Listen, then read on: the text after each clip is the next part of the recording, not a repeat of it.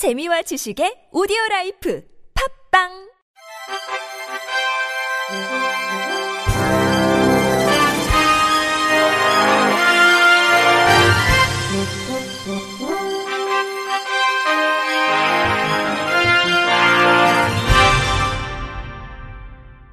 청취자 여러분 안녕하십니까? 9월 셋째 주 주간 KBIC 뉴스입니다. 서울시가 장애인 바우처 택시 7,000대를 추가로 확대하고 이용요금도 장애인 콜택시와 동일하게 낮춥니다.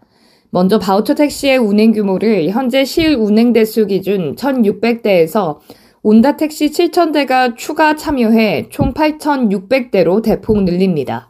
장애인 바우처 택시의 이용 요금은 장애인 콜택시와 동일하게 낮추고 이용 횟수도 하루 4회, 월 40회에서 월 60회로 확대합니다. 또 그동안 신한복지카드를 발급받은 만 14세 이상 서울 시민만 장애인 바우처 택시를 이용했지만 장애인 콜택시, 장애 복지콜 신규 등록자는 각 이동지원센터에서 별도의 가입 절차 없이 개인정보 활용 동의, 전용카드 지정만으로 장애인 바우처 택시를 이용하게 됩니다.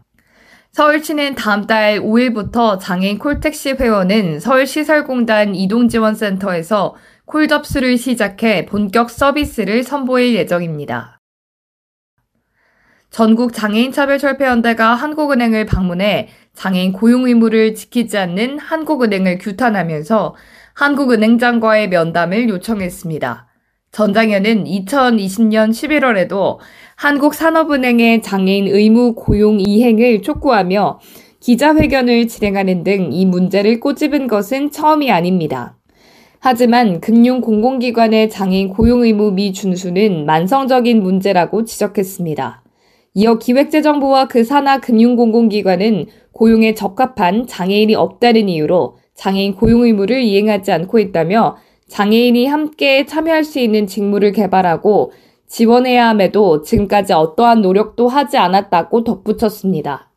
마지막으로 지금까지 한국의 장애인 고용 정책은 장애인 고용 촉진법에 기반한 소극적 개입 정책을 고수해왔다며 이러한 정책 기조는 민간 기업과 공공기관에게 장애인의 고용 의무를 장려하는 것이 아닌 합법적으로 고용을 회피하는 수단을 제공하는 것에 그쳐왔다며 국가가 장애인 고용 의무를 단순히 비용 지출로 치부하고 처리하는 지금의 정책은 반드시 개선돼야 한다고 강조했습니다.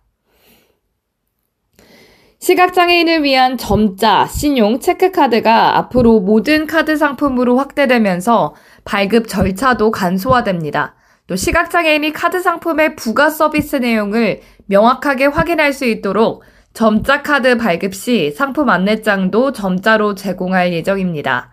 다만 점자를 새기기 위한 별도의 절차가 필요한 만큼 일반 카드보다 발급 배송 기간은 다소 길어질 수 있으며 하이패스 카드나 금속, 나무 재질 카드 등 점자를 새기기 어려운 카드 상품은 점자 카드 발급이 제한될 수 있습니다. 아울러 시각장애인이 카드사의 장애인 증명서 사본 등을 제출하지 않아도 점자 카드를 발급받을 수 있도록 장애인 확인 절차가 개선되며 콜센터 연결 시 바로 발급 상담으로 넘어가거나 전용 전화번호를 신설하는 등 시각장애인의 점자 카드 신청 과정도 쉽게 바뀝니다. 이번 개선안은 내년 1월부터 18개사 카드사에서 순차적으로 적용될 예정입니다. 한국장애인개발원이 장애인 관련 영상 보도 시 참조할 만한 장애인 보도 영상 가이드를 제작 공개했습니다. 가이드는 지상파 방송 3사의 지난해 1월부터 8개월간 보도된 뉴스 중 총 82개의 장애인과 관련된 보도를 분석한 결과에 기반해 제작됐습니다. 각 영상은 배경 화면, 영상, 장애인과 비장애인 인터뷰 영상, 휠체어 사용 장애인 촬영 영상으로 나눠 분석했습니다. 개발원 이경혜 원장은 가족이나 주변에서 장애인을 만나기 어려운 대부분의 사람들은 언론 등 각종 미디어에서 보여주는 모습을 통해 장애와 장애인을 이해하기 쉽다며 이번 장애 보도 영상 가이드를 참고해 장애인 인권을 존중하고 중립적 시선을 담은 보도가 이뤄지길 바란다고 전했습니다. 한국장애인 인권상위원회가 오는 10월 13일까지 한국장애인권상 후보자를 접수합니다. 올해로 25회를 맞는 한국장애인 인권상은 장애인 인권 헌장의 이념을 이어받아 장애인 인권의 인권 증진과 차별 없는 사회를 만드는 데 헌신한 개인, 단체를 대상으로 주어집니다. 올해 한국 장애인 인권상은 38개 장애인 단체로 한국 장애인 인권상위원회를 구성해 인권 실천, 국회의정, 기초자치, 공공기관, 민간기업 총 5개 부문을 시상합니다. 실환 장애를 가진 장애인이면서 빈곤층에 있음에도 불구하고 장애인 연금을 받지 못하는 장애인이 15만 5천 명에 달하는 것으로 나타났습니다.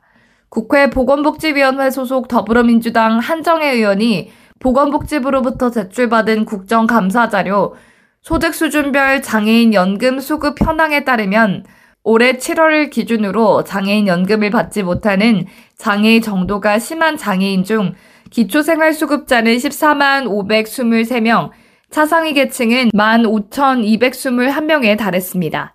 한정혜 의원은 이미 폐지되어 사라진 장애 등급제를 장애인 연금에만 적용해 수급자의 범위를 제한하는 것은 부당하다고 꼬집었으며 중복 장애가 없더라도 장애 정도가 심한 장애인이라면 국가의 지원을 받을 수 있도록 제도 개선이 시급하다고 강조했습니다. 장애인 고용공단을 기습 점검했다가 경찰에 연행된 전국 장애인 차별철폐연대 활동가들이 모두 풀려났습니다. 당시 전장현은 지난해 23억 원이 배정됐던 중증장애인 지역 맞춤형 취업 지원 사업이 내년도 예산안에서 전액 삭감된 점을 문제 삼으며 이정식 고용노동부 장관 면담을 요구했습니다. 현장에 출동한 경찰은 퇴거 요청에 불응한 활동가 전원을 공동 퇴거 불응 혐의로 연행했습니다. 이들은 중부경찰서, 성북경찰서, 은평경찰서, 중랑경찰서, 동작경찰서 등으로 분산 연행돼 조사를 받은 뒤 석방됐습니다. 이상으로 9월 셋째 주 주간 KBIC 뉴스를 마칩니다. 지금까지 제작의 이창훈, 진행의 유정진이었습니다. 고맙습니다. KBIC.